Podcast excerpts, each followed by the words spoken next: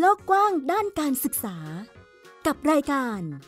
ห้องเรียนฟ้ากว้าง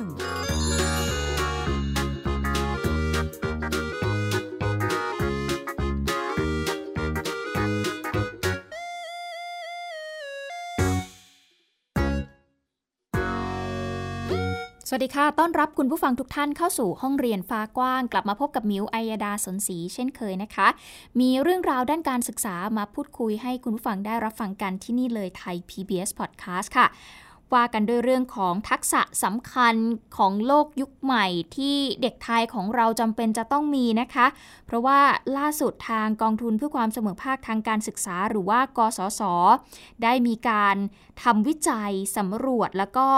ไปดูทักษะ ความพร้อมของกลุ่มประชากรวัยแรงงานในประเทศไทยค่ะว่าเป็นอย่างไรบ้างจะได้นำกลับมาทำเป็นนโยบายแล้วก็เป็นข้อเสนอนะคะให้สำหรับ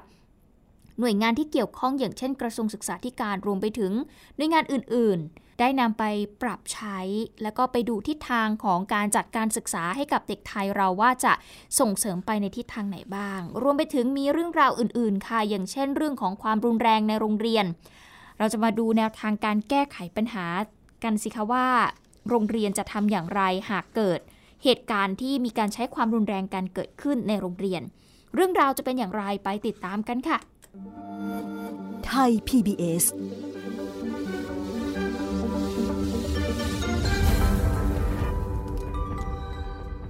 เริ่มต้นกันที่เรื่องแรกค่ะ เรามาดูกันสิว่า 3 ทักษะพื้นฐานสำคัญ ที่จำเป็นสำหรับการทำงานในโลกยุคใหม่นั้นมีอะไรบ้าง เราต้องยอมรับนะคะว่า ณ ปัจจุบันนี้เนี่ยวิถีชีวิต หรือว่าเทคโนโลยีเนี่ยมันเปลี่ยนไปเร็วมากๆ มีอะไรใหม่ๆ เกิดขึ้นมากมายไปหมดค่ะ เมื่อก่อนนี้เรียกว่าเป็นยุคอุตสาหกรรมเนาะที่จะต้องมีคนเป็นจำนวนมากๆ ไปทำงานในอุตสาหกรรมต่างๆ ผลิตนู่นนั่นนี่แต่ปัจจุบันนี้เทคโนโลยีมันถูกสร้างขึ้นมาเพื่อที่จะทุ่นแรงมนุษย์ ดังนั้นเนี่ยแรงงานก็อาจจะตกงานในหลายทักษะวิชาชีพ แต่ว่าเราจะทำอย่างไรให้สามารถแข่งขันกับสิ่งที่เรียกว่า AI สิ่งที่เรียกว่าเทคโนโลยีได้ในโลกอนาคตวันนี้มีมาให้ได้ฟังกันค่ะ เพราะว่ากองทุนเพื่อความเสมอภาคทางการศึกษา หรือว่ากสศได้ร่วมกับทางธนาคารโลก มหาวิทยาลัยธรรมศาสตร์ และก็สำนักงานสถิติแห่งชาติ มีการจัดเวทีนโยบายการพัฒนายเยาวชน และประชากรวัยแรงงาน สู่ความพร้อม รับมือตลาดแรงงานยุคใหม่ พื่อที่จะวางเป้าหมายนะคะในการพัฒนาทักษะพื้นฐานของการทำงานในโลกยุคใหม่นี้ เพื่อเป็นการปลดล็อกความเหลื่อมล้ำทางเศรษฐกิจ แล้วก็การศึกษาของไทยด้วยซึ่งสถานการณ์นี้ต้องบอกนะคะคุณผู้ฟังว่าจำเป็นมาก ๆ เลยทีเดียวที่เราจะต้องกลับมาทบทวนกันดูซิว่า มีทักษะอะไรที่จำเป็นสำหรับเด็กยุคใหม่ ตลาดแรงงานต้องการคนแบบไหนที่จะเข้าไปอยู่ในองค์กรนะคะเพราะว่ามันไม่เหมือนเมื่อก่อนแล้วที่โอ้โหเมื่อก่อนนี้ใครที่เรียนหมอครูเภสัชหรือว่าวิชาชีพที่มันมั่นคงเนี่ยไม่ได้แล้ว โลกยุคใหม่เราต้องการคนที่มีวิธีคิดใหม่ๆ มีทักษะใหม่ๆ เกิดขึ้นนะคะ ซึ่งการจัดงานเวทีในการพูดคุยกันในครั้งนี้เนี่ยก็เพื่อเป็นการมา พูดคุยแล้วก็เสนอแนะนโยบายนะคะ โดยมีการทำงานวิจัยค่ะ ไปสำรวจทักษะและก็ความพร้อมของกลุ่มประชากรวัยแรงงานในประเทศไทยของเรา เพื่อที่จะร่วมกันหาแนวทางในการยกระดับทักษะแรงงาน แล้วก็ไปกำหนดนโยบายด้านการศึกษาให้มันสอดคล้อง กับการเปลี่ยนแปลงของตลาดแรงงานในโลกยุคดิจิตอลแบบนี้นะคะ ไปเพิ่มขีดความสามารถในด้านการแข่งขัน พาประเทศไทยนั้นก้าวพ้นกับดักของประเทศรายได้ปานกลางค่ะ ซึ่งแรงงานไทยก็ต้องได้รับการพัฒนาให้กลายเป็นแรงงานที่มีทักษะสูงขึ้น ซึ่งก็จะเป็นการยกระดับคุณภาพชีวิตของประชากรด้วย แต่ว่าปัจจุบันไทยของเรานะคะยังอยู่ในช่วงที่มีการฟื้นฟูประเทศหลังจากที่เราเนี่ยอยู่ในวิกฤตของโควิด -19 ใช่ไหมคะ อย่างที่เราทราบกันดีว่ามันส่งผลกระทบในหลายด้านเลยทีเดียว ซึ่ง สิ่งที่มันกระทบกับเรื่องของการศึกษาเนี่ยนะคะมันก็ส่งผลให้เด็กไทยของเราเนี่ยหลุดออกจากระบบการศึกษาไปนะคะเด็กหลายคนไม่สามารถที่จะเรียนต่อได้ เนื่องจากพ่อแม่ผู้ปกครอง ได้รับผลกระทบจากโควิด -19 อย่างเช่น อาจจะตกงาน ไม่สามารถที่จะมีเงินในการส่งลูกไปเรียนหนังสือได้ ก็ทำให้หลุดออกจากระบบการศึกษาไป เด็กหลายคนไม่มีศักยภาพมากพอที่จะไปเรียนต่อแบบนี้ค่ะ มันก็เลยทำให้เด็กหลายคนเนี่ยหลุดออกจากระบบไปเนาะ ซึ่งปัญหานี้นะคะมันก็จะไปสร้างความเสียหายทางเศรษฐกิจ และก็สังคมให้กับประเทศไทยของเราด้วย นี่ถือเป็นภาพใหญ่มากเลยทีเดียวนะคะ ซึ่งการวิเคราะห์ของทางสถาบันวิจัยเพื่อการพัฒนาประเทศไทยเองก็บอกว่า ไทยของเราเนี่ยมีเยาวชนอายุ 15-24 ปี ที่ไม่ได้อยู่ในระบบการศึกษา การจ้างงานหรือว่าการฝึกอบรมพัฒนาใด ๆ ค่ะ ซึ่งคนกลุ่มนี้เนี่ยถือเป็นทรัพยากรมนุษย์ที่ไม่ได้ใช้ศักยภาพของตัวเองอย่างเต็มที่ดรไกยศพัทราวาสนะคะซึ่งเป็นผู้จัดการกองทุนเพื่อความเสมอภาคทางการศึกษาก็เลยบอกว่า ดังนั้นเนี่ยจำเป็นจะต้องค้นหาเด็กกลุ่มนี้ แล้วก็พาเด็กเยาวชนเนี่ยกลับเข้าสู่การพัฒนา ไม่ว่าจะเป็นด้านการศึกษาหรือว่านอกระบบการทำงานก็คือเอาเข้าสู่ระบบให้ได้มากที่สุด หรือไปพัฒนาตนเองตามแนวทางที่เหมาะสมค่ะ นอกจากนี้นะคะ ผลสำรวจยังพบอีกว่าประชากรวัยแรงงานอายุ 15 ปีขึ้นไป ที่มีวุฒิการศึกษาระดับชั้นมัธยมศึกษาตอนต้น และก็ต่ำกว่าเนี่ย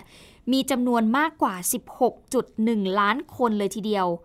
แม้คนกลุ่มนี้จะสำเร็จการศึกษาภาคบังคับเนาะรัฐบาลเราบังคับให้เด็กๆ ทุกคนควรจะจบการศึกษาชั้นม .3 ใช่ไหมคะซึ่งส่วนใหญ่ก็พบว่าเด็กๆ กลุ่มนี้หลังจากที่เรียนจบไปแล้วก็จะกลายเป็นแรงงานนอกระบบค่ะ คือทำงานในลักษณะของกึ่งฝีมือหรือไร้ฝีมือนะคะ ซึ่งเด็กกลุ่มนี้ก็ต้องเผชิญกับ ความไม่มั่นคงทางไรายได้เนาะเพราะว่าอยู่นอกระบบการทำงานนะคะ แล้วก็ขาดการคุ้มครองทางสังคมอีกด้วย ดังนั้นจำเป็นมาก ๆ เลยที่เด็กกลุ่มนี้เนี่ยจะต้องมาพัฒนาฝีมือ จากแรงงานที่มันไร้ฝีมือไปสู่การเป็นแรงงานที่ฝีมือดีค่ะ เพราะว่าการที่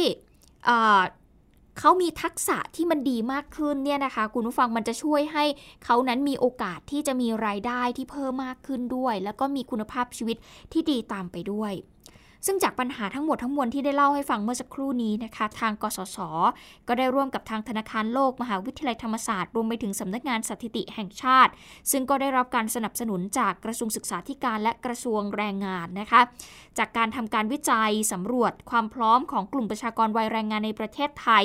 เขาก็เลยไปประเมินทักษะในการเรียนรู้ ทักษะการทำงาน การใช้ชีวิตประจำวัน รวมไปถึงทักษะทางด้านอารมณ์ เพื่อเป็นข้อมูลสำคัญในการจะไปกำหนดนโยบายค่ะ แล้วก็วางกลยุทธ์พัฒนา ยกระดับทักษะให้มันเหมาะสมกับความต้องการของตลาดแรงงานนี่แหละค่ะ คือเป้าหมายของการลงไปสำรวจนะคะว่าเด็กๆ เนี่ยเขา เป็นยังไงกันบ้างแล้ว ซึ่งเราจะมาพูดถึงทักษะสำคัญ หรือทักษะพื้นฐานของการทำงานในโลกยุคใหม่กันบ้าง พอเราเห็นแล้วละว่าณปัจจุบันนี้สถานการณ์ด้านการศึกษาของเด็กในยุคปัจจุบันนี้เนี่ยเป็นยังไง และจะต้องส่งเสริมอะไรต่อไปในอนาคตเพื่อให้มันสามารถตอบโจทย์ตลาดแรงงานเนาะโลกยุคใหม่ โลกที่เรียกได้ว่าเทคโนโลยีเข้ามามีบทบาทกับเรามากๆเนี่ยนะคะคุณผู้ฟัง เด็กไทยของเราจะมีความรู้ทางด้านวิชาการอย่างเดียวไม่ได้ แต่มันต้องมีความรู้หรือทักษะอื่น ๆ เพิ่มเข้ามา ซึ่งทักษะพื้นฐานของการทำงานในโลกยุคใหม่ที่ว่านี้มันจะแบ่งออกเป็น 3 ด้านด้วยกันค่ะ ด้านที่ 1 ก็คือ literacy skill หรือว่าความสามารถในด้านการอ่านเขียน ทักษะนี้จำเป็นมาก ๆ และเด็ก ๆ เนี่ยเขาจะได้รับความรู้เหล่านี้ ตั้งแต่ระดับ อนุบาล ประถม มัธยมเลย ซึ่งช่วงนี้เป็นช่วงที่สำคัญมาก ๆ ในการที่จะสอนให้เขารู้จักการอ่านการเขียน แต่ไทยยังอยู่ในวิกฤตที่ออยู่ในภาวะการเรียนรู้ถดถอยนะคะเด็กบางคนเนี่ยเจอกับปัญหาของการอ่านไม่ออกเขียนไม่ได้จากภาวะโควิด -19 จุดนี้ต้องได้รับการแก้ไขด้วยนะ เพื่อที่จะเพิ่มทักษะด้านนี้ให้เด็กๆเนี่ยสามารถเอาตัวรอดได้ ด้านที่ 2 ค่ะ ก็คือดิจิทัลสกิลก็คือความสามารถในการเข้าใจและจัดการข้อมูล ICT ได้นะคะสำคัญมากในโลกยุคใหม่ ยุคที่เราจะต้องอยู่กับเทคโนโลยีดิจิทัลต่างๆ และสุดท้ายก็คือทักษะทางด้านอารมณ์และสังคม ถามว่าทักษะ 3 ด้านนี้สำคัญอย่างไร ดรไกยศนะคะ ก็บอกว่า พลังของทักษะพื้นฐานการทำงานในโลกยุคใหม่ มันก็คือการพัฒนาตนเองเป็นลำดับขั้น ซึ่งต้องเริ่มจากทักษะการอ่านออกเขียนได้ ซึ่งจะถือเป็นขั้นแรกที่จะไปสู่กลไกความก้าวหน้าในขั้นต่อๆไปค่ะ ทักษะดิจิทัลก็คือการต่อยอด ความอยากรู้ ความเข้าใจข้อมูลข่าวสารต่างๆ สามารถที่จะสังเคราะห์ องค์ความรู้ ต่อยอดพัฒนาชีวิตตนเองให้มันดีมากยิ่งขึ้น พัฒนาศักยภาพในการทำงานจนเป็นที่ต้องการของตลาดแรงงาน ผลักดันตนเองไปสู่การจ้างงานที่มีรายได้สูงขึ้นนะคะ ซึ่งในภาคของผู้ประกอบการเองก็สามารถที่จะเพิ่มผลผลิต และก็นวัตกรรมได้มากยิ่งขึ้น อันนี้คือความสำคัญของดิจิทัลสกิลนะ และส่วนสุดท้ายคือทักษะทางด้านอารมณ์และสังคม คือความสามารถในการทำความเข้าใจแล้วก็การอยู่ร่วมกับคนอื่น เข้าใจตนเอง เห็นอกเห็นใจ แล้วก็การให้ความช่วยเหลือคนอื่น ๆ ในฐานะเพื่อนมนุษย์ค่ะ นอกจากนี้ยังส่งผลทางด้านการดูแลตนเอง ในวิถีชีวิตและพฤติกรรมที่ดีต่อสุขภาพ ลดภาระบุคลากร และงบประมาณด้านการดูแลของภาครัฐนะคะรวมไปถึงการเป็นพลเมืองที่ไม่ก่อปัญหาในสังคมซึ่งเมื่อคนซึ่งถือเป็นทรัพยากรสำคัญของประเทศ มีงานทำมีสุขภาพดี ดูแลตัวเองได้ เขาก็พร้อมที่จะดำรงชีวิตบนความเปลี่ยนแปลง สามารถที่จะพาตัวเองนั้นไปหาโอกาสค่ะ บริหารจัดการความเสี่ยงของตัวเองได้ ซึ่งผลลัพธ์ที่สะท้อนกลับมา มันไม่ใช่เพียงแค่เป็นประโยชน์ต่อคนคนหนึ่ง หรือครอบครัวเท่านั้น แต่มันสะท้อนไปถึงตลาดแรงงานของประเทศ แล้วก็การพัฒนาเศรษฐกิจและสังคมของชาติด้วยนี่คือความสำคัญของทักษะพื้นฐานการทำงานของโลกยุคใหม่ที่จะต้องมี ทักษะทางด้านการอ่านเขียน การเข้าใจและการจัดการข้อมูลหรือว่าดิจิทัลสกิลและสุดท้ายคือ ทักษะทางอารมณ์และสังคม 3 ทักษะนี้นะคะจำเป็นจะต้องมีสำหรับโลกยุคใหม่ ซึ่งถ้าหากมาดูสถาบันการศึกษากันบ้าง ต้องปรับตัวอย่างไร ยิ่งโดยเฉพาะในสายอาชีพนะคะคุณผู้ฟัง ซึ่งเรืออากาศโทสมพร ปานดำนะคะรองเลขาธิการคณะกรรมการการอาชีวศึกษาเองก็บอกว่า วันนี้เนี่ยอาชีวศึกษา จัดการศึกษาแบบเดิมไม่ได้แล้ว แต่ต้องมองตามทิศทางการเปลี่ยนแปลงของประเทศ และอาชีพต่างๆ ที่มันเปลี่ยนไปทุกวัน เพราะฉะนั้นสถาบันอาชีวะในฐานะต้นทางการผลิตกำลังคนของประเทศ ก็ต้องมาทบทวน future skill หรือว่าทักษะในอนาคตนะคะที่มันจะเกิดขึ้นในวันข้างหน้า โดยเฉพาะการ up skill หรือว่าการ re skill ค่ะ รับมือการก้าวเข้ามามีบทบาทของทาง AI นะคะ แรงงานจะต้องปรับสภาพการทำงานให้เข้ากับโลกยุคใหม่ ไม่งั้นคนจะตกงานกันเป็นจำนวนมาก ซึ่งอาชีวะเองก็ต้องผลิตคนที่มันตอบโจทย์ ความต้องการของตลาดแรงงาน ร่วมกับทางภาคีเครือข่ายนะคะ ซึ่งถือว่าเป็นบทบาทสำคัญยิ่งต่อการพัฒนาอาชีวศึกษานั่นเองค่ะ นี่ก็เป็นบรรยากาศนะคุณผู้ฟังแล้วก็สิ่งที่เกิดขึ้นจากเวที นโยบายการพัฒนาเยาวชนและประชากรวัยแรงงานนะคะ ที่ต้องบอกเลยว่า 3 ทักษะพื้นฐานสำคัญจำเป็นมาก ๆ ในโลกยุคใหม่ที่วันนี้เรานำมาเล่าให้คุณฟังได้รับฟังกันค่ะ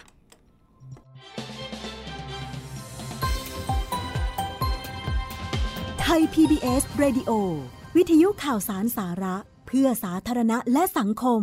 ต่อกันที่เรื่องของความรุนแรงในโรงเรียนกันบ้างค่ะ จากเหตุการณ์นักเรียนชั้นม .5 และก็ม .6 โรงเรียนแห่งหนึ่งในจังหวัดนครนายกเขาทะเลาะวิวาทกัน แล้วก็มีการใช้อาวุธมีด จนทำให้มีผู้ได้รับบาดเจ็บนะคะ หลังจากเกิดเหตุเนี่ยทางโรงเรียนเองก็ต้องพยายามจะหามาตรการในการล้อมคอกค่ะ ไม่ให้เกิดเหตุรุนแรงแบบนี้ขึ้นอีก แต่ก็ทำได้เพียงแค่แก้ไขปัญหาเฉพาะหน้านะคะ แต่การแก้ไขปัญหาในระยะยาวนั้น โรงเรียนเองก็พยายามทำความเข้าใจกับเด็ก แล้วก็ชี้ให้เห็นถึงผลเสียที่จะเกิดตามมา เราจะไปติดตามเรื่องนี้กันนะคะ กับเรื่องราวของความรุนแรงในโรงเรียน และแนวทางการแก้ไขปัญหา กับคุณอภิสิทธิ์ดุดดาค่ะ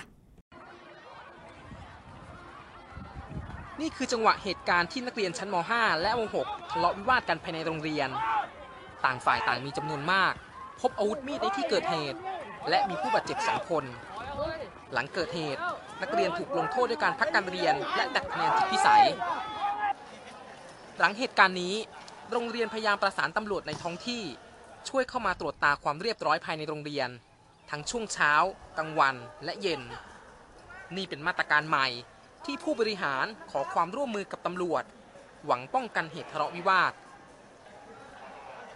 สายตรวจจะเดินสอดส่องพื้นที่ที่อยู่รับตาคน เช่นห้องน้ำ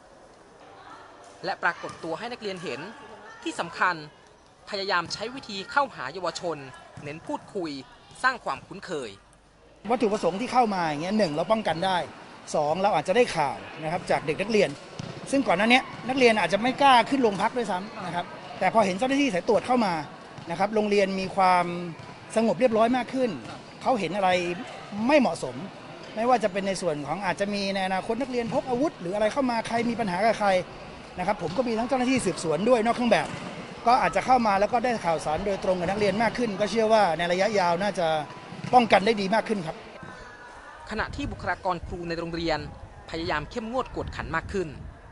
ทั้งครูฝ่ายปกครองและครูเวรครูพระศึกษาที่เป็นครูฝ่ายปกครองคนนี้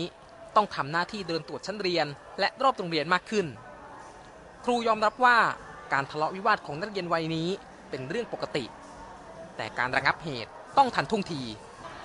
วันเกิดเหตุตนเองใช้วิธีการตะโกนส่งเสียงดัง เพื่อให้นักเรียนหยุด ก่อนจะเข้าระงับเหตุโกนออกไปก่อนเลยว่าหยุดอ่าหยุดแล้วเขาก็จะเริ่มฟังตอนนี้ที่เขาอาจจะหลายคนนะครับ หลายคนที่นี้ก็ถ้าเขาไม่ฟังเนี่ยเราก็ต้องมีการใช้นกหวีดเป่า เพื่อให้นักเรียนเนี่ยเขาได้ยินเสียงเขาเห็นครูปุ๊บอ้าวครูมาแล้วเนี่ยเขาก็จะเริ่มหยุดเริ่มรู้ตัวครับเหตุการณ์ก็จะเริ่มดีขึ้น จากการประสานความร่วมมือกับตำรวจ และครูฝ่ายปกครอง โรงเรียนยังต้องใช้กล้องวงจรปิดกว่า 20 ตัว เพื่อสังเกตความผิดปกติต่างๆ หากพบว่าเริ่มมีการรวมกลุ่มกันของนักเรียน ให้ตั้งข้อสังเกตไว้ก่อนว่า อาจมีเหตุการณ์ไม่ปกติ มีเราจะมีกล้องวงจรปิดนะเราจะมีกล้องวงจรปิดดูอยู่ในจุดเสี่ยงนะครับที่ห้องน้ำเนี่ยตัวผมเองผมจะนั่งดูกล้องวงจรปิดได้ตลอดเวลา ถ้ามีพฤติกรรมอะไรที่น่าสุ่มเสี่ยง ผมก็จะแจ้งไปทางครูก็เพื่อให้เขาเดินไปดูนะครับในแต่ละจุดนะกล้องมอนิเตอร์ในส่วนนี้ด้วยอ่าเราก็จะมีกล้องวงจรปิด แม้จะออกแบบมาตรการการป้องกันการทะเลาะวิวาท แต่ทั้งผู้บริหาร ครูและตำรวจบอกตรงกันว่า นี่อาจจะเป็นการแก้ไขปัญหาที่ปลายเหตุ แต่การแก้ไขปัญหาที่ต้นเหตุ คือการพยายามสร้างความเข้าใจให้กับนักเรียน ให้รับรู้ถึงผลเสียที่จะตามมา หากแก้ไขปัญหาต่างๆ ด้วยความขัดแย้งและการทะเลาะวิวาทกัน และสุดท้ายจะถูกลงโทษจนกระทบถึงการดำเนินชีวิตในอนาคตได้ อภิสิทธิ์ดุดดา ไทย PBS รายงาน อีกหนึ่งประเด็นค่ะนั่นก็คือเรื่องราวของคุณครูจากชายแดนนะคะ เขาได้มีการร้องให้มีการเพิ่มสวัสดิการรัฐ นะคะหรือว่าการให้ความช่วยเหลือสำหรับคุณครูที่อยู่ในพื้นที่ชายแดนค่ะ ซึ่งการปฏิบัติหน้าที่หรือว่าการปฏิบัติงานในพื้นที่ที่มันเสี่ยง กับภัยของการสู้รบ แล้วก็การอยู่ในพื้นที่ห่างไกลอย่างพื้นที่ชายแดนเนี่ยก็ทำให้คุณครูบางส่วนในจังหวัดตาก แล้วก็จังหวัดแม่ฮ่องสอนเนี่ยออกมาขอให้ผู้ที่เกี่ยวข้องนะคะ ช่วยพิจารณาเพิ่มสวัสดิการและความช่วยเหลือค่ะ เพราะว่าบทบาทของครูที่นี่อาจจะไม่ใช่การสอนหนังสือเพียงอย่างเดียวแต่ยังรวมไปถึงสิ่งต่างๆ เหล่านี้ด้วย อย่างเช่นเรื่องของการซ้อมแผนหลบภัยให้กับนักเรียน ซึ่งเป็นกิจกรรมที่ทางคุณครูโรงเรียนบ้านวาเล่ตำบลวาเล่อำเภอพบพระ จังหวัดตากนะคะเขาจัดขึ้นค่ะเพื่อเตรียมความพร้อม ถ้าหากว่าเกิดการสู้รบระหว่างทหารเมียนมา กับกองกำลังกลุ่มชาติพันธุ์ เพราะว่าโรงเรียนเนี่ยตั้งอยู่ห่างจากชายแดนเพียง 800 เมตรเท่านั้นนะคะ ซึ่งนอกจากโรงเรียนแห่งนี้ จังหวัดตากเองก็ยังมีโรงเรียนอีกหลายแห่งเลยนะคะ ที่ตั้งอยู่ในพื้นที่ชายแดนทำให้ตัวแทนครูเนี่ยมีการเรียกร้องให้รัฐบาล เร่งพิจารณาการจ่ายเงินเบี้ยเสี่ยงภัย ให้กับคุณครูในพื้นที่ 5 อำเภอ ก็คือเป็นพื้นที่ที่อยู่ชายแดนของจังหวัดตากนะคะ เพราะว่าไม่เพียงแค่ความเสี่ยงจากสถานการณ์สู้รบเท่านั้น แต่ยังเสี่ยงภัยในเรื่องของโรคระบาดอีกด้วยค่ะ การระบาดของไวรัสโควิด -19 นะครับ แล้วก็ในเรื่องของอาการสู้รบนะครับของชนกลุ่มน้อยที่อยู่ประเทศใกล้เคียงเรานะครับ แต่เราก็ ร่วมมือกันนะครับในการจัดการศึกษาทำให้ผ่านพ้นไปได้ด้วยดี ปีนี้สถานการณ์เริ่มดีขึ้นนะครับเราก็จัดการศึกษาได้เต็มที่นะครับเพื่อให้ลูกหลานของเราที่อยู่ในเขตอำเภออห้าอำเภอชายแดนของจังหวัดตากนะครับ ได้มีความรู้ทัดเทียมกับที่อื่นในประเทศไทยครับ นายสายันโพสุวรรณผู้อำนวยการโรงเรียนบ้านท่าตากฝั่ง ตำบลแม่ยวม อำเภอแม่เสรียง จังหวัดแม่ฮ่องสอน หนึ่งในโรงเรียนพื้นที่ชายแดนนะคะ ที่มักจะได้รับผลกระทบ จากการสู้รบก็ได้ให้ความเห็นค่ะว่า ครูบนพื้นที่สูง แล้วก็พื้นที่ชายแดนเนี่ยจะมีรายจ่ายที่สูงกว่าครูทั่วไป โดยเฉพาะค่าเดินทางค่ะขณะที่ความเป็นอยู่นั้นก็ค่อนข้างยากลำบาก รวมไปถึงความก้าวหน้าในอาชีพที่จำกัดด้วย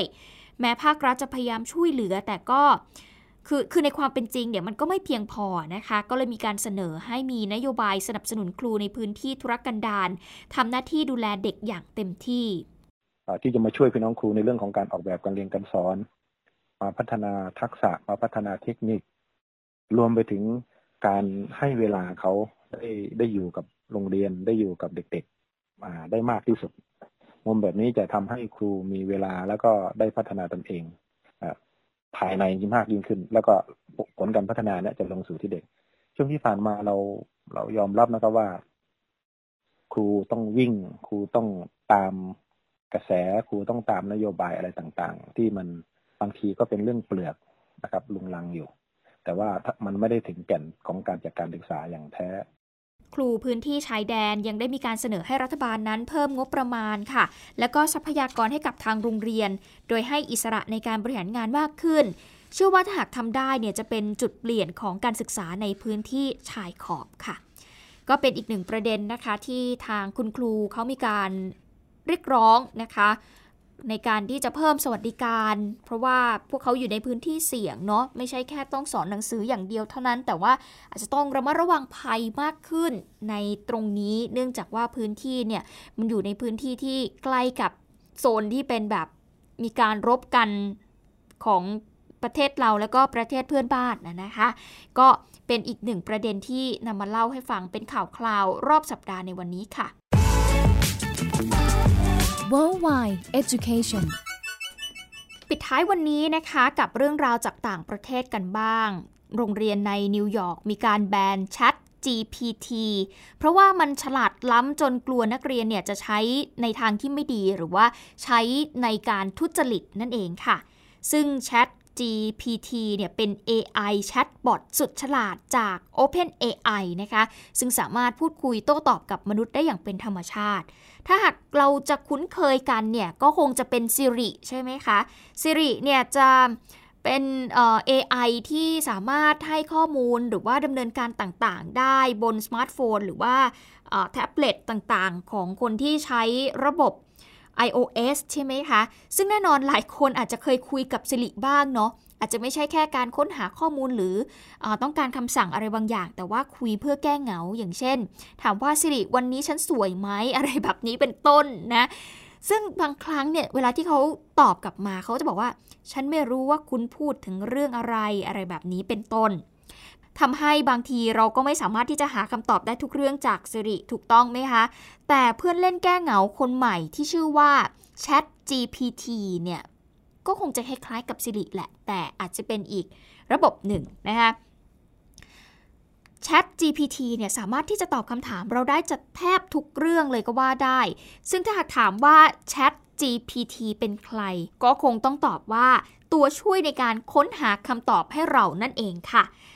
ซึ่ง Chat GPT นี้ได้มีการเปิดตัวไปเมื่อเดือนพฤศจิกายนปีที่แล้วนะคะ โดยบริษัท OpenAI ซึ่งเป็นบริษัทเทคโนโลยีระบบปัญญาประดิษฐ์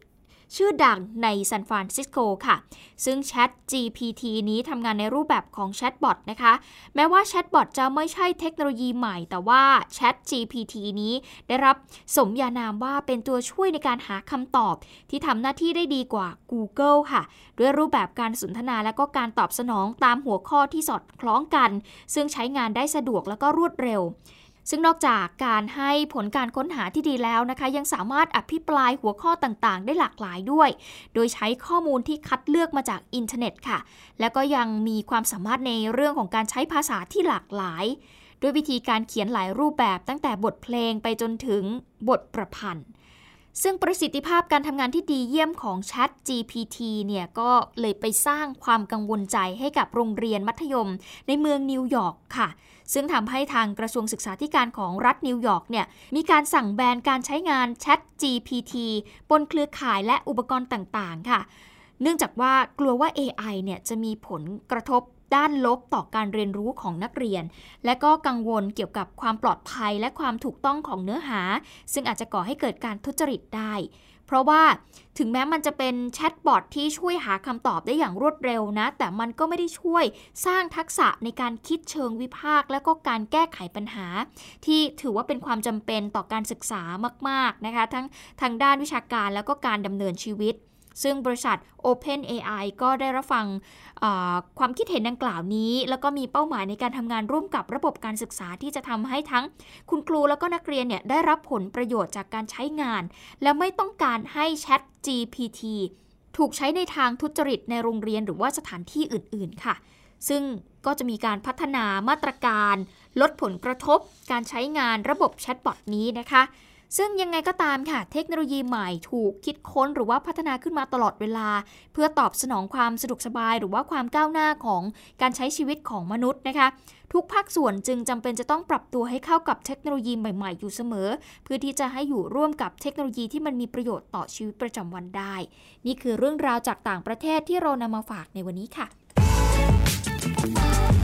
Worldwide Education เอาละค่ะ วันนี้หมดเวลาของรายการห้องเรียนฟ้ากว้างแล้ว กลับมาพบกันได้ใหม่ที่นี่ไทย PBS Podcast นะคะ ดิฉันอัยดาสนศรีขอตัวลาไปก่อน สวัสดีค่ะ